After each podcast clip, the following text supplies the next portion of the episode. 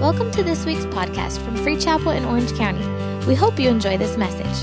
For more information, check out our website at free chapel dot org. If you have your Bibles, I want you to go with me for a few moments to the book of Mark.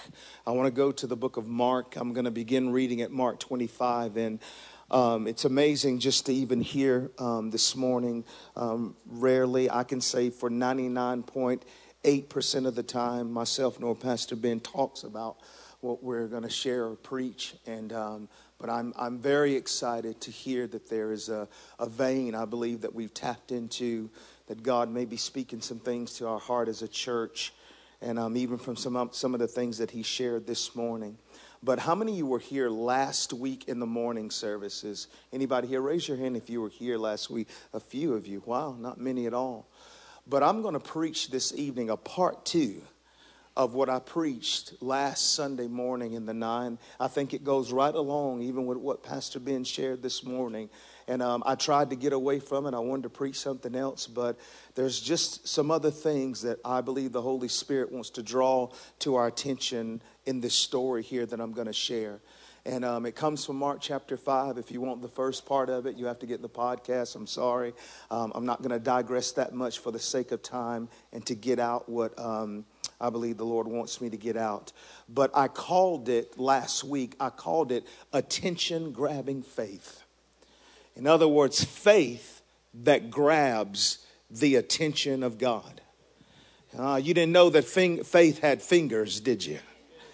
But faith has a touch and faith has a grip that knows how to grab the attention of our God. And we see this here in the story that I'm going to um, begin uh, sharing and reference from, and draw out some things that I pray that it will bless you and really encourage you. So Mark chapter five, beginning, it said, "Now there was a certain woman who had a flood, a flow of blood for twelve years, and suffered many things from many, physici- from many physicians." It's one thing to be suffering on your own. It's another thing to go to the doctor and suffer even more. Did you catch that? She wasn't just suffering from what she had going on, but the Bible said she suffered many things from many physicians. It's messed up when your doctor keeps messing you up. She had spent all the money she had and was no better, but rather grew worse. When she heard about Jesus, she came behind him in the crowd and touched his garment, for she said, "If I only may touch his clothes, or the hem of his garment," one translation says, "I shall be made well." Notice what she said. Not might, not maybe, possibly, but she said, "I shall be made well." Verse twenty-nine, "Immediately the fountain of her blood was dried up, and she felt in her body that she was healed of the affliction. And Jesus, immediately knowing in himself that power had gone out of him, turned around in the crowd and said, 'Who touched me?' But his disciples said," one of the um, uh, uh, different um, gospel writers said it was Peter, should have known, said, "You see the multitude thronging you, and you say, 'Who touched me?'" You know, there's like, really, Jesus? All these people out here in this crazy crowd, and you're talking about who, as in singular, touched you? They find it very ridiculous what he's saying, actually, if you knew the context of it. But it's, and the scripture said, "And he looked around to see her who had done this thing. But the woman, fearing and trembling, knowing what had happened to her, came and fell down before him and told him the whole truth. And he said to her, 'Daughter, your faith has made you well. Go in peace and be healed of your affliction.'" Let's jump into this story real quick, because I really believe that it's going to speak to us in the area of this faith that grabs God's attention. Understand that faith is a fundamental and foundation Of, of Christianity. Faith is what will get us through storms. Faith is what will get us through difficulties. Faith is what gets us through the challenges of life. The Bible says this in Romans one seventeen. It says, "The just shall live by faith." And for the believer, in other words, faith is a lifestyle, not just a thing that I do in the moment. In other words, I don't have just faith for a moment or faith for a certain thing or faith for a period of time. But if I am a believer and a follower of Christ, faith has to be a lifestyle for me. In other words, I want to ask you, what are you believing God for right now? When faith is a lifestyle, I am in a perpetual state of believing God for something. I'm in a perpetual state believing God to move, to provide, to break through, to turn around, to move mountains. It's the life that I live because faith will never be settled. But it's a lifestyle. And I want to ask you, I want you to ask yourself the question, what am I believing God for now? In other words, the basis of believing God, let me say it like this, for, for something should not always be a tragedy. Should not always be a hardship.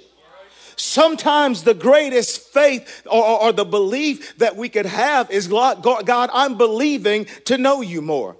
I'm believing to draw closer to you. I'm believing that there's a side of you that I've never seen before. I want to believe that there's something that you want to speak to me that my, my ears have not heard, or do for me that my eyes have not seen, and some things that you want to deposit in my heart that have not yet gotten there if I dare to live a lifestyle of believing and trusting in you. Understand that faith's focus is always rooted in three words. God is able. I'm going to say it again. God is able. The opposite of faith is fear. Fear. Fear wants to cripple faith. Fear wants to paralyze faith. Fear wants us to acquiesce and draw back. Fear wants you to hide, and fear wants you to just to be content and settled where you are. There's always the voice of fear that will rise up when you start out in the walk of faith. Notice that the voice of fear will always try to shut down the walk of faith, because fear will always say it's impossible. But faith will say with God, all things are possible. Fear will always say you're a victim, but faith will always say you're a victor. Fear will always say we just don't have enough, but faith will say my God will supply all of my needs according to his riches and glory in Christ Jesus. Fear will always say what you cannot do and what you cannot obtain and where you cannot go, but faith will always say I can do all things through Christ who strengthens me. I refuse to live a life paralyzed by fear, and I declare that I will live a life walking by faith. God has not given you or me or any of us in here a spirit of fear, but of love, power, and of a sound mind. I need you to give God one amen on that, and I'm going to move on. Above everything that we are and everything we can do, God prizes faith. Understand that God always looks for faith. In Hebrews chapter eleven, one, one that we refer to as the hall of faith, or we would say hall of fame, but in the Bible, it would be the hall of faith.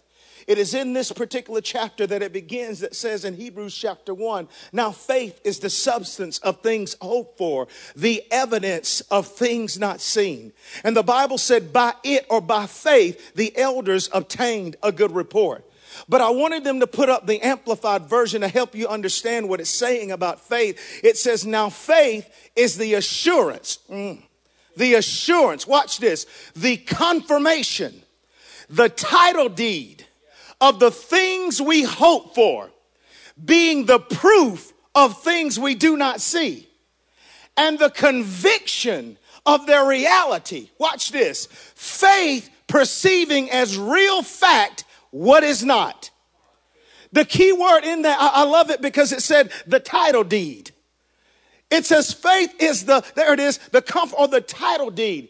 And I don't know if you understand what a title deed is. A title deed is similar to uh, uh, like a receipt, but it's a legal document that has been signed that gives proof of purchase that has been made, and that the person that, the, that is, whose name is on the title deed is proof that whatever property is involved belongs to them. I'll never forget that, that, that, that when we had the title deed of our house in Georgia, uh, and when we left the lawyer's office after signing all the paperwork, watch this. Once we finished our signature on that paperwork, we had a title deed. Now watch this. When I looked at that title deed, it had the address of our house, the location of our house, certain descriptions all in a packet about our house. But watch this. Right then and there, once the signature was made, the house was mine.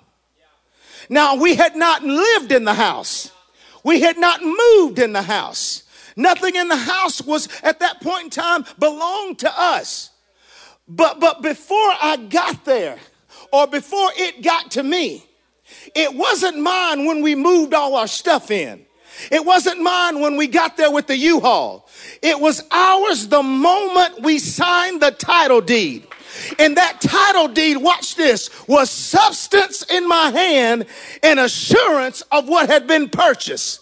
And what I'm saying to you, when you talk about faith, is the substance of things hoped for, the evidence of things not seen. Some, you gotta, the faith is what reaches out and grabs the promise and says, it's mine right now. And just because I don't see it in the natural, it doesn't mean that it's not on the way in the spirit. Because, come on somebody, there was a price that was paid on Calvary. There was a purchase that was made through the blood of the cross. And I got a book of title deeds that tells me what belongs to me because of what the blood of Jesus has paid for. When's the last time you looked at your title deeds and saw what belongs to you? What you don't know can hurt you, and what you don't know the enemy will try to keep from you. But that's why you have to get in the word of God. When situations and circumstances come up, no, I'm going to scroll through my title deed and say, nope, online Matthew six thirty-three, I'm going to seek ye first the kingdom of God and his righteousness, and all these things shall be added unto me.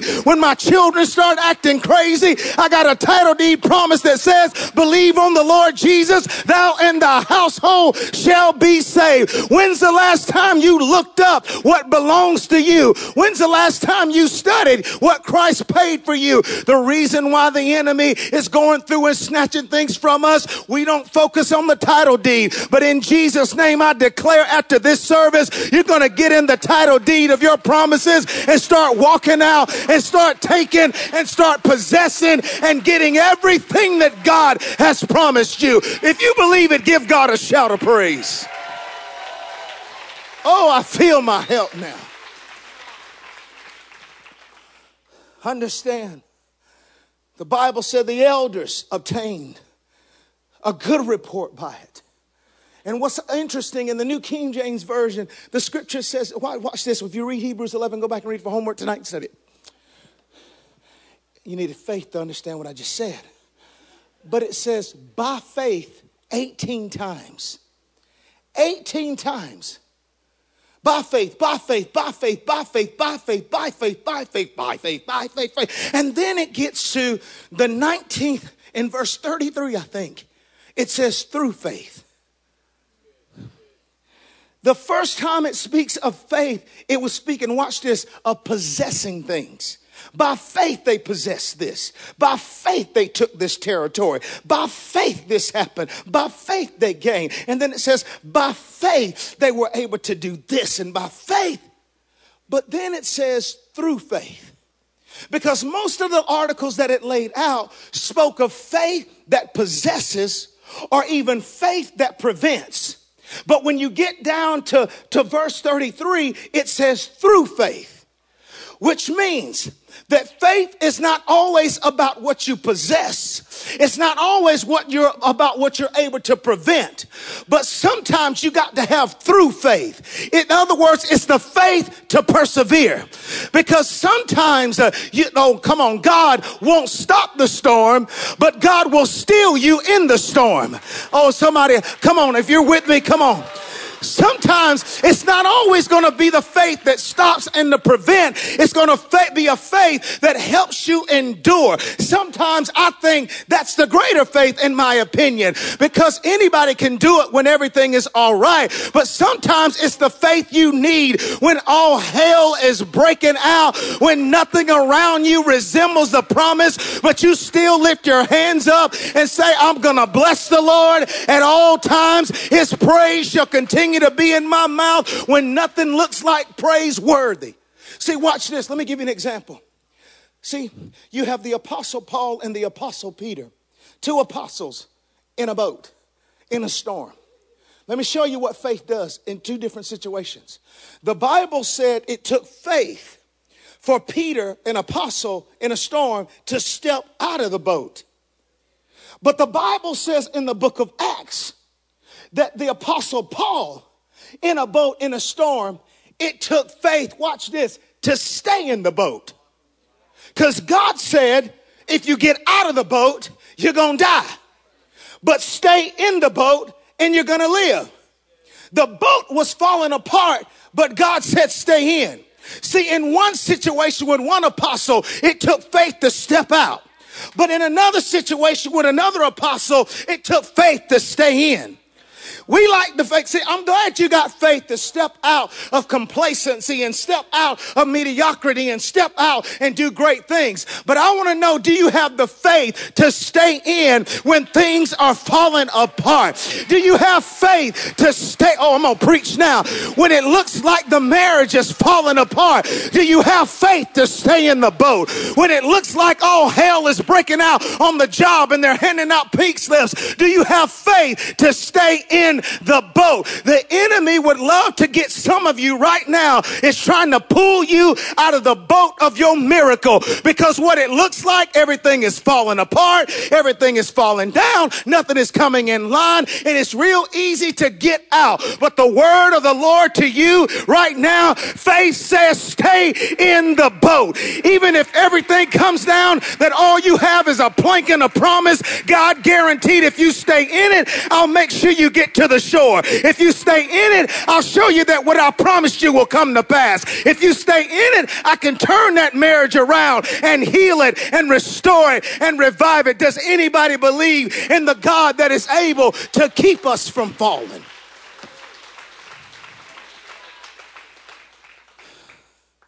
Faith to step out, faith to stay in. The Bible said that this woman, she was a certain woman, and I don't have time to go into a certain woman.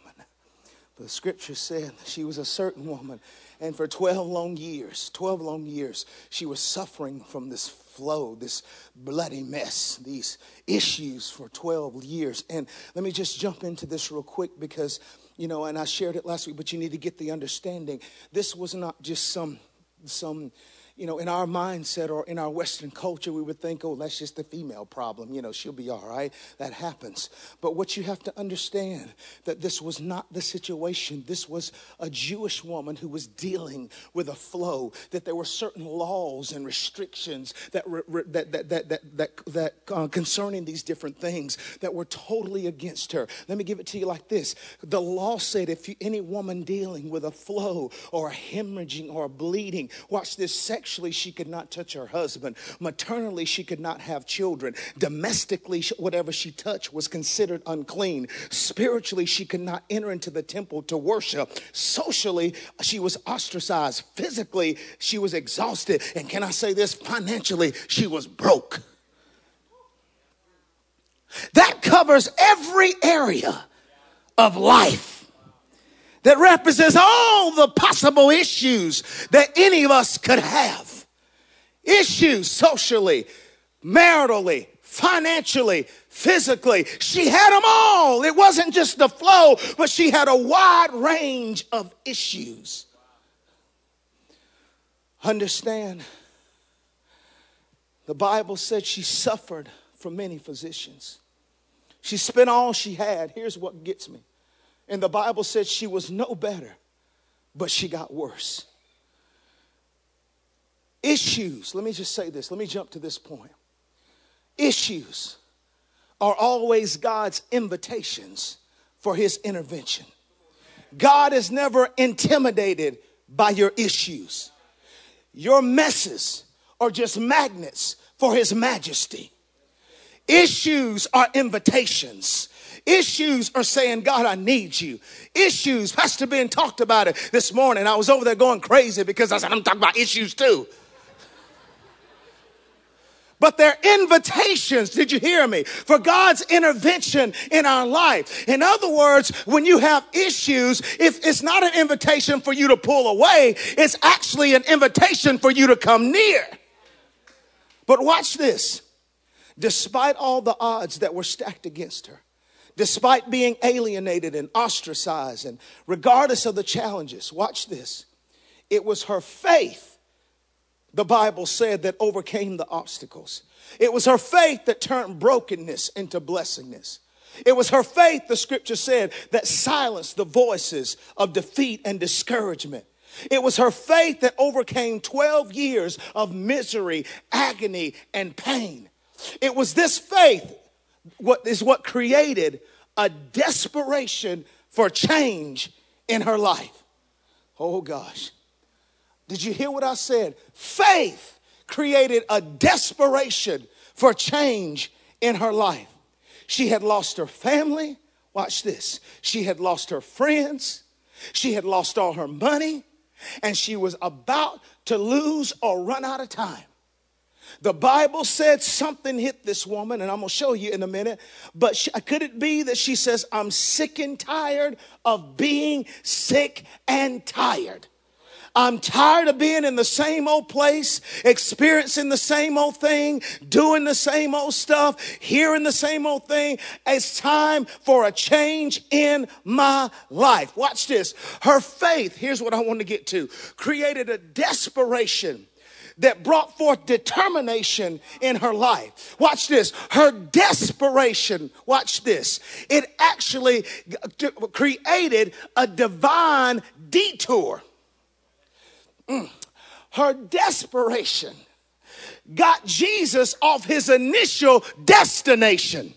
Jesus, if you read the story in context, was on his way to heal another little girl's life.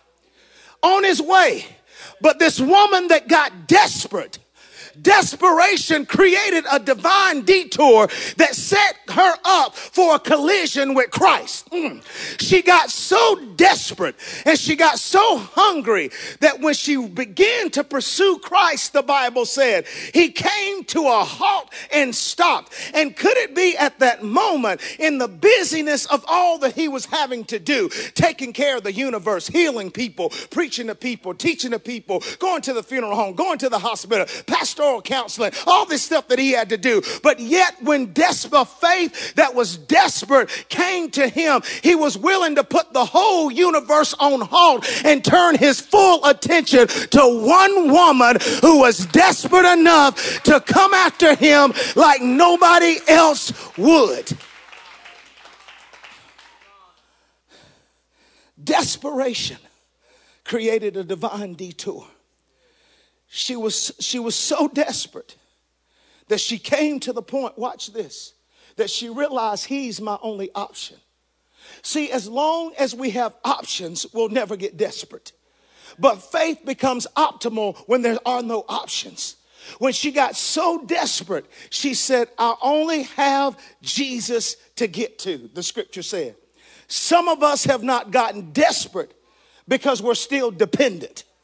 As long as you are dependent upon your own strength, as long as you're dependent upon your own ability, as long as you're dependent on what friends say and people say and even what family say, as long as you have your plan B and plan C all, way, all the way to Z, as long as you're dependent on your own ability, you will never get desperate. This woman came to a point where she says, I am desperate for a change in my life. The question is, is the situation that that you're facing or the issues that you're going through or the circumstances or the hardship that you're up against? Have they created a desperation in you enough that you've become sick and tired of sick and tired, that you draw a line in the spirit with faith and said, this has to stop right here. It's been too long. It's gone by too much. I can't keep going in these circles, because see, there comes a point that you just got to get desperate like Jacob got desperate and say, God, I will not let you go until you bless me. I'm going to hold on. If I got to wrestle with you all night, if I got to wrestle you with you in prayer, if I got to wrestle with you in worship, if I got to wrestle you with you in praise, if I got to wrestle with you in the word, I will wrestle you all night long until something in my life changes. Desperation is what Hannah got when she began to pray so hard that words could not come out of her mouth. She be desperation looked like she was intoxicated, the scripture said, but she wasn't intoxicated. She wasn't deaf, dumb, and mute. What she was was desperate, desperate to give birth to something that can make a change in this earth. Is anybody in here desperate this evening to touch God and to get to God, that you are not satisfied? Oh, I got to get to where I'm going. What happened? Let me. Are, are you ready? Let me just get this. The Bible said, practically, where did this all? How did this all get stirred up in there? The Bible said three things that happened. Are you ready? The Bible said she heard. The Bible said she said, and the Bible said she came. The Bible said that she heard about Jesus.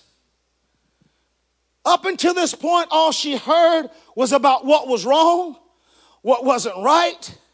All she heard about how bad her issues were. And it was until she heard something different, she was able to do something different. Why is that important? Watch this. Because the Bible said to take heed how we hear, and to take heed what we hear. In other words, the Bible says it like this. Faith comes by hearing, and hearing by the word of God. Everything that she had heard up to this point had not produced any faith in her life. Everything that she heard up to this point only created doubt, only created misery, only created pain, only created turmoil. But it was only when she began to hear Jesus that faith came. Oh, I got to preach here.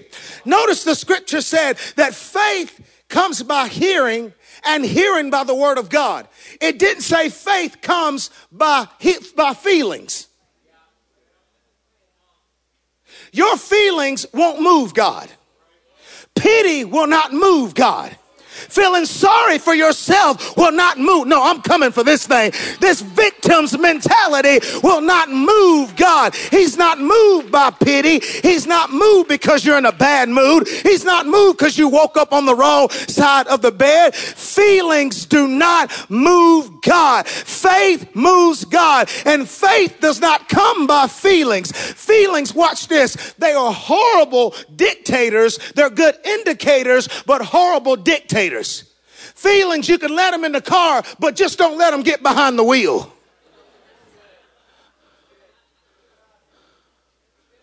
And your feelings will have you jacked up, because your feelings are fickle. Your feelings change. Your feelings vary depending on what day it is.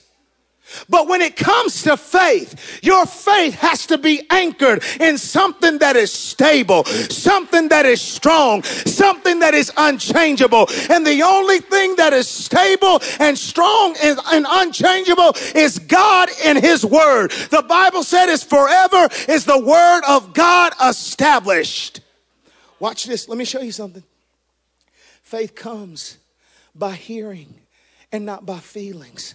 Understand this, faith comes, the Bible said, but watch this, by hearing, but then it says by hearing the word of God. Wait a minute. He, he, he, he said, let me specify this. Notice faith comes by hearing, period. But then he says, and hearing by the word of God. Because it is possible to have faith in a lie. Oh, oh, yeah, yeah, yeah, you got quiet on me. notice he added. He didn't just say faith come by hearing. He said faith come by hearing and by hearing the word of God. Because oftentimes what you constantly hear, you will begin to believe whether it's true or not.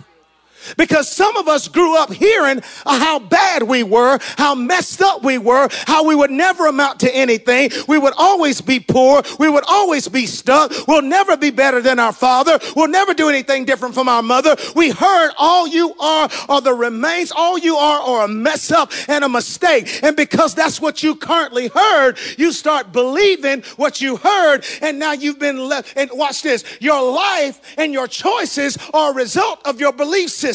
And because you've been, li- watch this, because you've been believing a lie, you start living a lie. And that's the enemy's strategy, to get you and I to believe a lie so that we can live a lie. But I'm thankful that the Bible said that Jesus Christ was manifested, that he would destroy the works of the devil. And that's why his word is important. Satan is the father of lies, but Jesus is truth. His word tells you really who you are, what you can have, and what you can really do. Faith comes by hearing. And hearing by the word of God. Why is that important? The one text said hearing by the word spoken by Christ. Because see, when God speaks to you, God doesn't speak to your flesh. He speaks to your spirit. God, I'm teaching this. He speaks. That's what's wrong. You looking for something in your flesh, you ain't going to get it. He speaks to your spirit. Because that's where faith starts.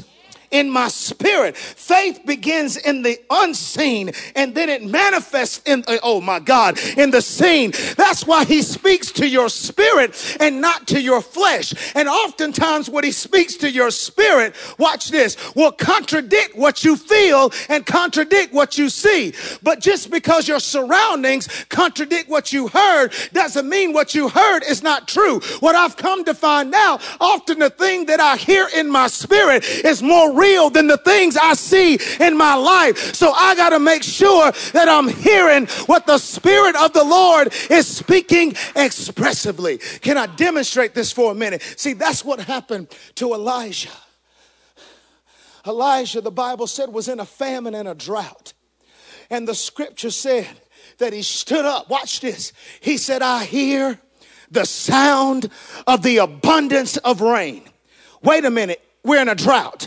Wait a minute, we're in Southern California. Wait a minute, we're in famine. Wait a minute, we haven't seen rain in years. What do you mean you hear? People are looking around, looking up. What do you mean? There ain't even a cloud. It ain't even Southern. There's not even a cloud in the sky. What do you mean you hear? What he was saying was, I hear something down in my spirit that's giving me faith to possess something that I don't see yet. And here's what you got to do. He doesn't tell us about how to hear it. He says, once you hear it, this is what you got to do. The scripture said he went and found himself a place, and he bowed down and put his head between his knees and began rocking back and forth. And he sent his servant, and he said, go and tell me what you see. The servant came back and said, I don't see nothing. He said, go again. He came back and said, I don't see nothing. He said, go again. He came back and said, man, I don't see nothing. He said, I said, go again. And he did it, the Bible said, for seven times. And on the seventh time,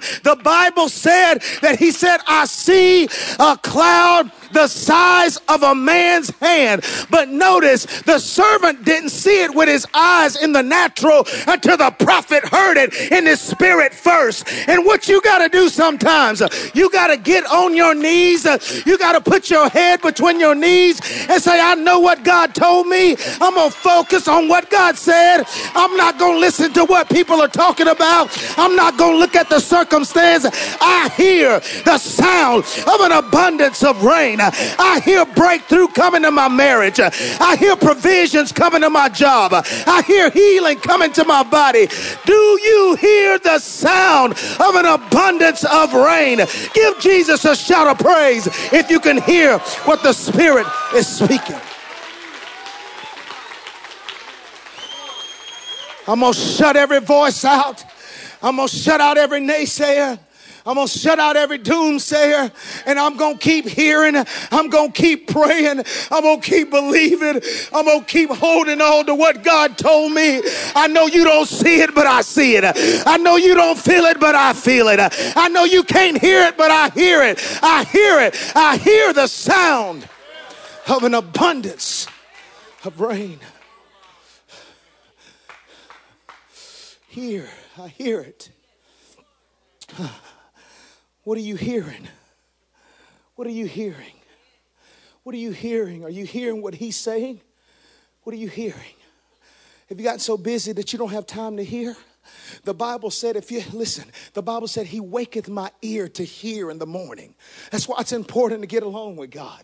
That's why it's important to have a devotion time. He said, I'll waken your ear to hear. He said, I'll waken it to hear because I want to speak.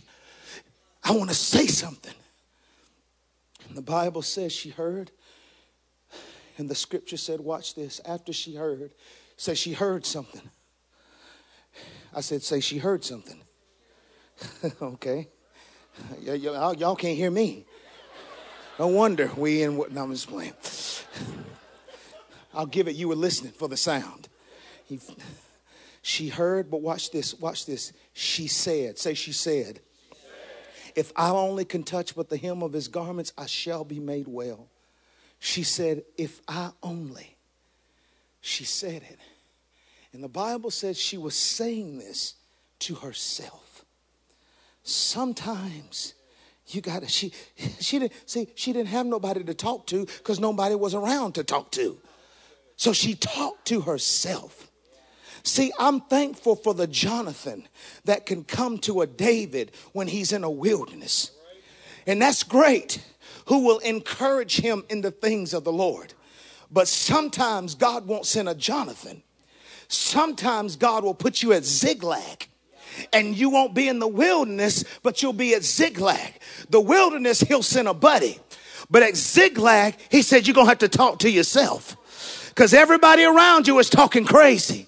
But now you got to learn to preach to yourself. Now you got to learn to hum to yourself. Now you got to get spiritual schizophrenia and walk around and look crazy. People think you've lost your mind. People think you're crazy. People think you're talking to yourself. Yeah, I am talking to myself. I'm telling myself what God has said about myself. And sometimes you got to learn to preach to yourself. You can't wait till Sunday and wait on a sermon. You can't wait till Wednesday night Bible study. What happens on Thursday? What happens on Friday? What happens? You're going to be bound up until Sunday? No. Start talking to yourself. She said, if I, if I, watch this, can touch the hem of his garment, I shall be made whole. Watch this. Notice what she said. I shall be made whole. Isn't it, isn't it amazing that she's talking whole even though she's broken? God Almighty. She's not speaking in what she's facing. She's speaking about what she's going to walk in. She's not speaking about what she's walking through. She's speaking about what she's going to walk in. She, I know she, she said, I know I'm broken, but that's not my confession. She said, I shall be made whole. You got to make sure that your mouth lines up with what you're believing in your heart. You can't walk in victory and talk defeat. The Bible said we are snared by the words of our mouth. You cannot talk negative and complain and expect to see God move. He moves when we speak words of faith. See, that's why Jeremiah said, he said, is not the word like a hammer that breaks? You know what that means? Every time I speak God's word in faith, every time I declare God's word in faith from a place of conviction, a conviction, a confession that's rooted in conviction. Jeremiah said, when you speak those words, it's like a hammer. Every time I declare it, it hits. Every time I declare it, it hits again. Every time I declare it, it hits again. I don't know, one time our, our icebreaker got all messed up and I had to pull, our ice maker got messed up. I had to pull the whole thing out of the refrigerator. And I remember I had a little hammer and I had a knife and I had to, I had to start pecking at it. pecking at it, pecking. Because, see, the whole thing got clogged up and nobody couldn't get any ice, and that was not good. And so I started pecking at it. I started hitting. I mean, I was hitting hard, but there was a chunk there and a chunk there and a chunk there and a chunk there. But I'll never forget, Pastor Ben, I don't know what I did. I felt like I was doing the same thing. But when I got to about the thirteenth hit, I must have hit a spot that the whole thing just collapsed in the sink. It all broke loose. See, what am I trying to tell you? That's why you don't stop speaking. That's why you don't stop declaring. That's why you don't stop professing. Every time you speak the word, it's bink to that mountain. Every time you declare God's goodness, it's bink to that mountain. And you don't know if you are one confession away of the whole thing breaking loose if you will keep confessing, keep declaring, this mountain shall be moved.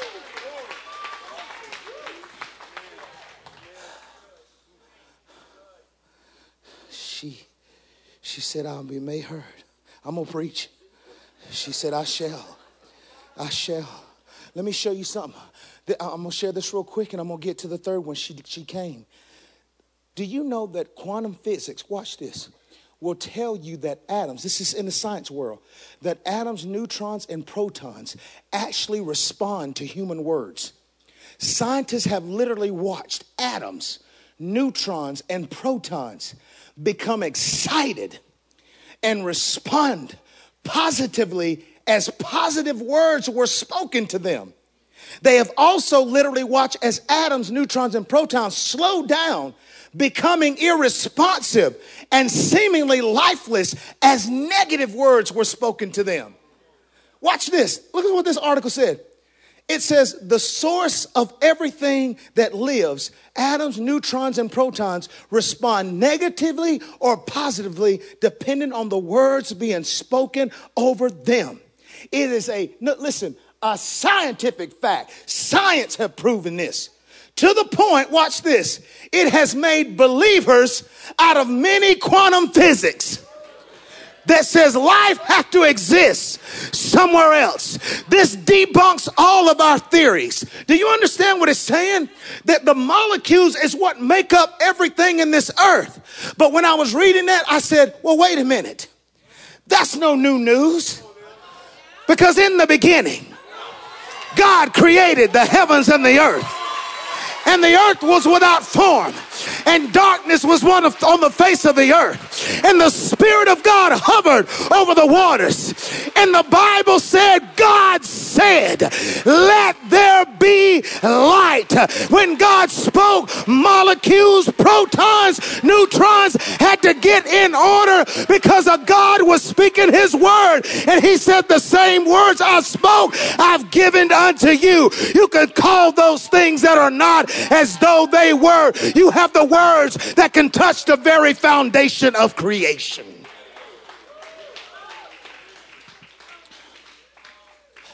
She came. She said, she, she, she heard. She heard something. She said, I heard, I heard, I heard. And then the Bible says, she said, she said, I said, I said, I said. I'm glad you heard. I'm glad you're speaking. But we're incomplete. It's good to hear. It's good to speak. But then the Bible says she came. In other words, she did something. Faith is not doing nothing. You can't do nothing and be in faith. The Bible says she did something. Watch this. Faith is an act. Okay. Want some scripture? Glad you asked. Faith without works is dead. Faith without corresponding action is dead. She had to do. She was hearing. She was speaking. But if all she do was heard and spoke and stayed in the same place, nothing would have never happened. But she had to start doing something. Woo. And the Bible says she came. She started doing. Let me just say this. Faith is not believing God for a job and you don't fill out no applications. Faith is not, oh yeah, I'm yeah, ho, ho, ho. Faith is not believing for a job, you have no resume. Faith is not believing God to lose weight and you still eating the way you eat, exercising the way you exercise, none at all. You can't have faith to get out of debt if you're still spending money that you'll have on things that you don't need, trying to impress people that you don't know. Oh, what happened? Did the faith go out of the room? I'm here to declare to you, faith is an act. You have to have corresponding actions lined up to your confession and what you have been hearing. I'm glad you're believing God. How many phone calls have you made? How many attempts have you made? You can't be, I just sit back and do nothing and expect God to do everything. You've got to do something. I gotta hurry. Come to the music. Watch this. She did something. What did she do? The Bible said, watch this. She came from behind him.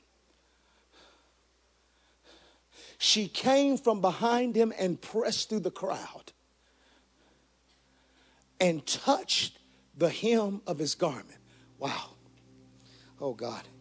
Watch this. She came from behind him. Behind him. In other words, if she came from behind, watch this, there was some distance from where she was to where he was. She came from behind. And when I was studying that and I wrote it down, in other words, there was a gap between where she was and what she needed. And I felt like the Holy Spirit said that's what faith does. Faith makes up the difference. It makes up the difference.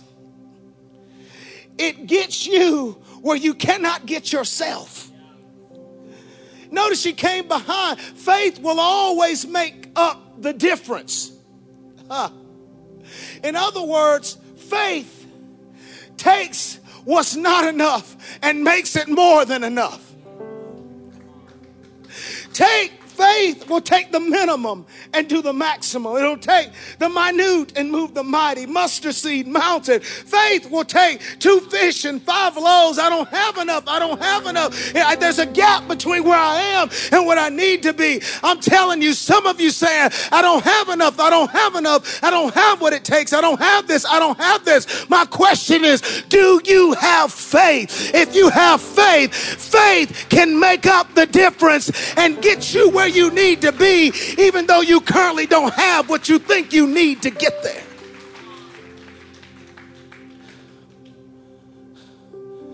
She came up from behind. She pressed through the crowd. I don't know.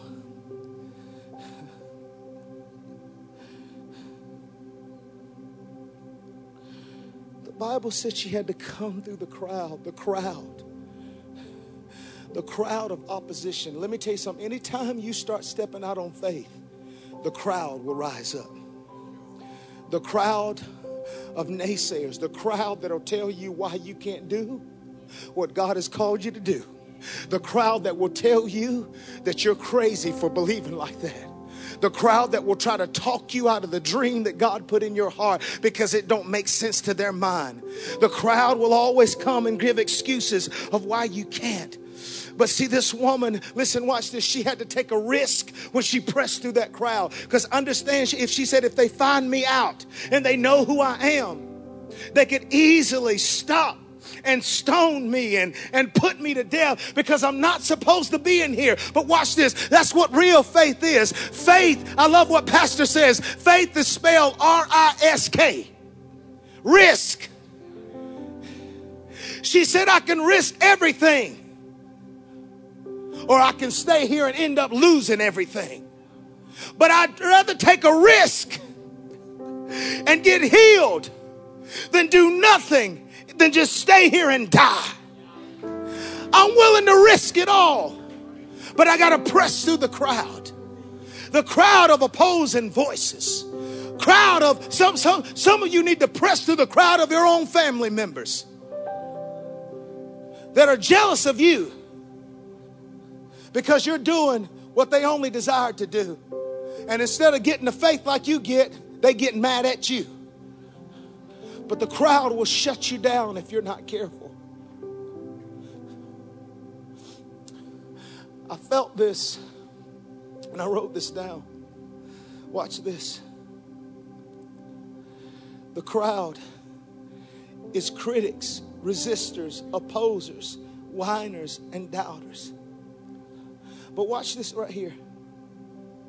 The Bible said this, that in First John five and four, whatsoever is born of, is born of God overcomes the world.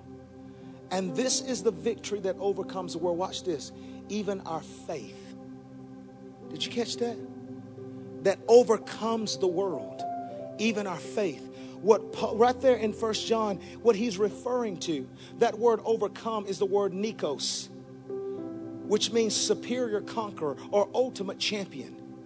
And what it speaks of is when they would take these champions and who, who, had, who had become champions of their athleticism or the sphere of sport that they were in, and they were known for being champions, and they would put them right down in the middle of the arenas where they would, where they would compete. But also they would put them facing their opposition. Which means when you think about that as faith, sometimes faith will put you right in the middle of opposition. But what, what the scripture is teaching us, the picture that it's painting, it says it doesn't matter what opposition that you put faith in. Because the faith that we have as believers is a champion faith that cannot be defeated or cannot be overcome if we'll walk in it and if we'll grab a hold to it. Because see, these guys were guys that never lost. They always won the battle. And so no matter what tried to oppose them, when faith got right in the middle of opposition, faith guaranteed the victory if they held on to it. That's why when Peter fell, when, when Satan, the Bible said, I desire to sift you as wheat, Jesus told Peter, he said, but I prayed for you that your faith fail not. He didn't pray that Peter wouldn't fail. He prayed that his faith wouldn't fail, because he knew even if you fall, but you keep the faith, faith will always cause you to bounce back. I'm not worried about you falling. I'm more concerned about you keeping the faith, because the righteous man falls down several times, but he gets back up again. And the only way he can get up again if he keeps the faith. Failure is never fi- it's never final for a faith-filled believer. But you have to get through the crowd. What's your crowd today? What's your crowd? Because see, either you're going to listen to the, watch this, the voice of the crowd, or you can listen to the voice of the cloud. Whew, watch this. In the same Hebrews chapter eleven, and you jump over to Hebrews chapter twelve, it says, now therefore, since we are surrounded by a great cloud of witnesses, they were referring to the people of faith. They said, you need to see that we as believers right here in this arena of life, we are surrounded by a greater cloud of witnesses that are cheering you and I on, saying, stay in the faith. Keep holding on. Keep believing. Because if you'll hold on, I promise your breakthrough will come. Your miracle will come.